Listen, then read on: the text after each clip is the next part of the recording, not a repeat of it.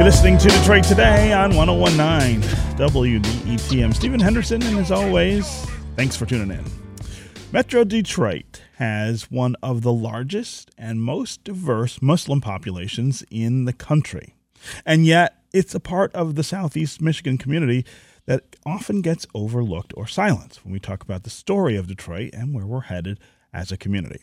An ongoing exhibition at the Stamps School of Art and Design at the University of Michigan hopes to amplify those stories using archival materials, social and political artifacts, photography, and art.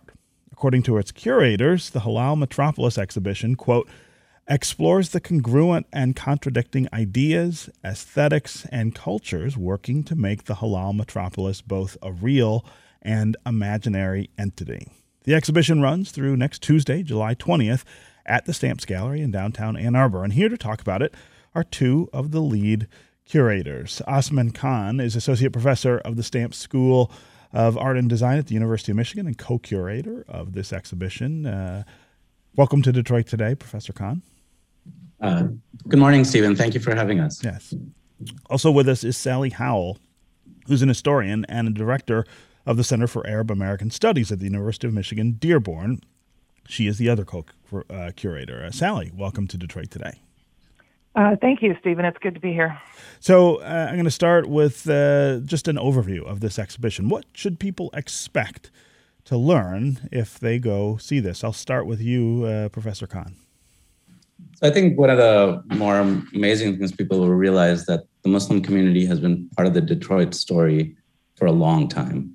Um, a lot of people focus on more maybe the post 9 11, but really since the sort of turn of the 20th century, the Muslim uh, community has been part of the Detroit story. I think that'll that'll sort of fascinate people to know about. Uh, the other thing, of course, is just sort of the new kind of aesthetics that are coming out, uh, the kind of hybridity of cultures, and then of course the work the the artists have, have shown will be, uh, I think, quite remarkable to see. Yeah, uh, Sally, in the description for the exhibition, you say it attempts to quote, make the halal metropolis both a real and imaginary entity. I wonder what you mean when you say the exhibit makes the metropolis an imaginary entity. What, what is that word doing there? Well, I think the community is always a, an act of imagination. it's not it's not just a, it's not just brick and mortars. It's also the ways in which people identify with one another, see one another, and what we're trying to do with this project is to, you know, really shine the spotlight on the community, show some of the diversity of the community, uh, show the many ways in which uh, Muslims who are from so many different backgrounds, I mean, really they represent all of the diversity that we find here in Michigan. Mm-hmm. Um, you know, they're creating communities almost out of nothing in some places. Um, you can see in the neighborhoods uh, surrounding Hamtramck or surrounding Dearborn, you can see all these mosques coming up and and uh, you know, this this is how my interest in this topic really got started. I was looking at, you know, wherever you see a mosque, suddenly you also see a marketplace. You mm-hmm. see um, maybe schools start uh, start opening and restaurants and all these things, and suddenly, you know, the neighborhood is coming alive. And this isn't just happening in the city of Detroit; it's happening out in the suburbs too. I mean, big areas of like Dearborn Heights right now are really being, you know, economically revitalized. This is people who are who are creating something together, and that's always an act of imagination. Yeah. So, uh, Sally, you've written a number of books on the history and uh, the present of Muslim groups in Metro Detroit. Uh, what is it about our region that has made it so attractive to Muslims from other places? Well, initially it was uh, imagined that it was the Ford Motor Company and the five dollar workday that brought people here. Um, but that brought everybody really the, here, right? exactly, exactly. Yeah, the the first mosque opened just one block away from the from the Highland Park factory on Manchester, um, and it was a, a you know a real mix of people from the former Ottoman provinces, you know, Eastern Europe, um, the the western part of the Middle East, and uh, um, you know, South Asians, a lot of Turks, um, and obviously there were African Americans there who were exploring Islam as well. So that was the first mosque. The, the second sort of set of mosques opened in Dearborn.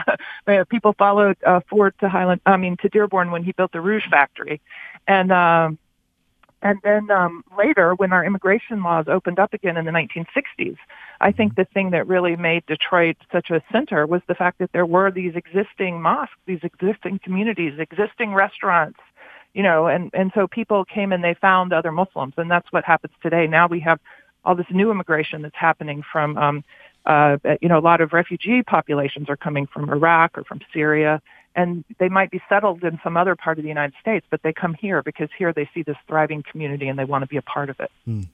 Uh, I wonder uh, if you can talk about some of the ways that the Muslim population here in Metro Detroit uh, embodies the Muslim experience in America more broadly, and in what ways you think being Muslim in Metro Detroit is just kind of uh, unusual or, or maybe even unique to this region.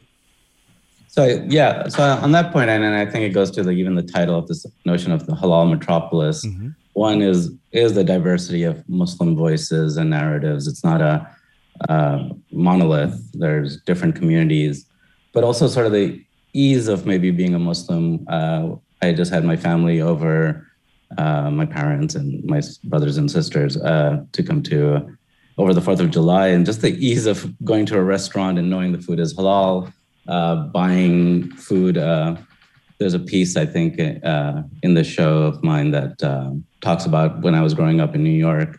You know, looking at bologna sandwiches and knowing that it's pork and kind of feeling like, oh, I can't eat that. Hmm. But now, you know, you can get halal bologna, you can get a, a you know halal bacon. So there's a kind of easiness of being a Muslim in in Detroit. Um, like uh, Sally said, the rise of mosques, but the rise of all these communities. Um, um, you know, you'll find a Muslim at any stone's throw here. So it's uh, in that sense, I think it's shifted. And, and then the other thing that's really exciting for me is we're now moving beyond just, especially with the immigrant communities, looking back to the homelands for traditions, but actually creating our new, new traditions, new hybrids, new kind of aesthetics that are really Muslim American as opposed to you know, from the homeland. Mm-hmm. Mm-hmm. And that's actually quite exciting for me, um, be it in, in visual culture, food culture, um, that I think uh, in that sense, this region is uh, leading, leading the way.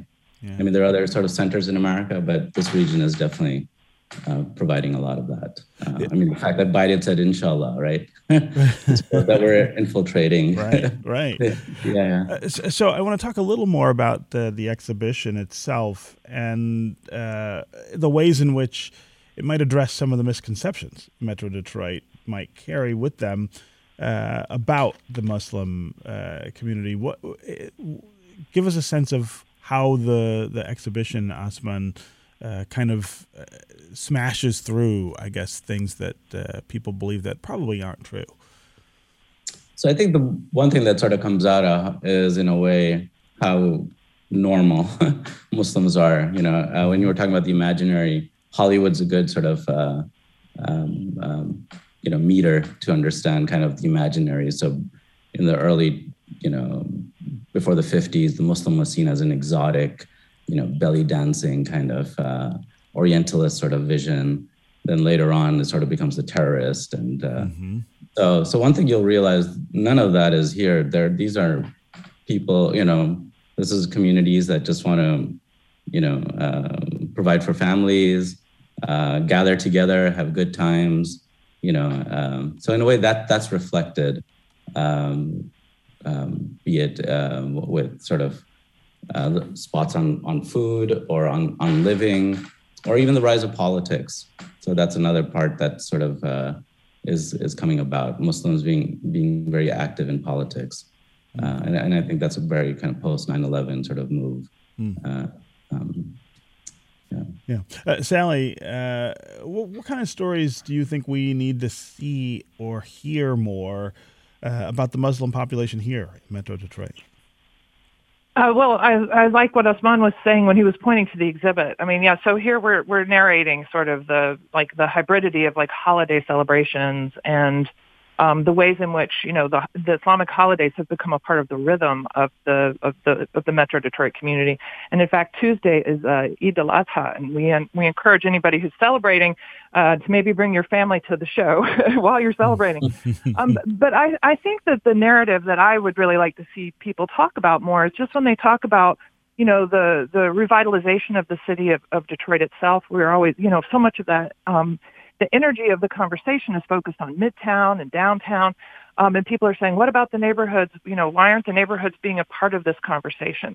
And I think it would be really interesting to see more of a focus on some of these Muslim neighborhoods where the, you know, the, the, the housing prices have sort of maintained, they've been, you know, there's real stability in those neighborhoods in mm-hmm. terms of the kind of investments people are making and, and the ways in which, you know, like a, a, a, the city of Hamtramck, for example, is, um, you know, the people all over the metro area know about the diversity of the food there um, a lot of people, a lot of uh, you know teachers and police officers and people who work in the city of Detroit. That's that's their that's where they go for lunch and things like that. You know, but they don't necessarily think, oh, this is the Muslim community. They might think, oh, that's you know, it's an immigrant community, or maybe they still think it's a Polish community. Mm. You know, but it, it would just be helpful to hear people sort of including more Muslims in this narrative about the future of the city. Yeah, uh, and uh, last question because uh, we're going to run out of time, but uh, what about the tensions that exist in Metro Detroit around the growth of the Muslim population? I know of some uh, tensions that are still unfolding in places like Dearborn and Hamtramck. Uh, does the exhibition confront those head on, Sally? I mean, we we do. Um, we we we confront it head on by documenting it, by mm-hmm. documenting the history of it, mm-hmm. and uh, and you know we look uh, we look at I mean, there's this long narrative of people opening mosques in areas that where it's new to have a mosque, mm-hmm. like uh, like in the city of Warren, and often those mosques are, you know, there's a lot of protests around those mosques. I think a lot of us think that that started in the, you know, after 9/11, but there was a congregation that tried to open a mosque in Warren in the 1970s, and you know, the the the kind of racism that the congregation faced yes. was was something they couldn't handle. Mm-hmm. you know, they they went all the way out and built their mosque way out. Uh, um, in um, Rochester Hills, you know, mm-hmm. far from the city, you know, on a farm, basically. Mm-hmm. Um, so there's a long history of that narrative, and it's still happening. I mean, we see anxiety in Dearborn today or in, a, in Hamtramck today, especially in election years, because the the Dearborn City Council um, has recently been a um, Arab majority city council. The Hamtramck one has been a Muslim majority city council, and this is a this is an election year. So um, but I think that in a place like Dearborn, we've we've kind of moved past that clash of cultures idea, and I think we've probably moved past it in Hamtramck too. There are voices that want to raise that um, that concern in an election year, but you know, from the, the, the, the kinds of debates that I'm hearing on the ground and on social media, people are really talking more about the concerns of those communities in the present. Yeah. You know, we just went through a major flood in uh, right. in Detroit and in Dearborn. Dearborn was especially affected by that, and mm-hmm. that's the issue people are talking about. Who's going to provide the best leadership for the city in this moment of crisis? Not not you know yeah. who looks the most like like us or yeah. something like that. Yeah. Okay, Halal Metropolis runs through next Tuesday, July 20th, at the Stamps Gallery in downtown Ann Arbor. Osman Khan and Sally Howell, thank both of you for being here to talk about it on Detroit Today. Thank you, Steve. Thank you. It's going to do it for us today. I'll be back tomorrow and we're going to take a look at the overwhelming emotional, social, and collective trauma of the COVID 19 pandemic. We're going to look at the neuroscience of trauma and talk with the psychotherapist behind a new term, post pandemic stress disorder. This is 1019 WDET FM, Detroit's NPR station.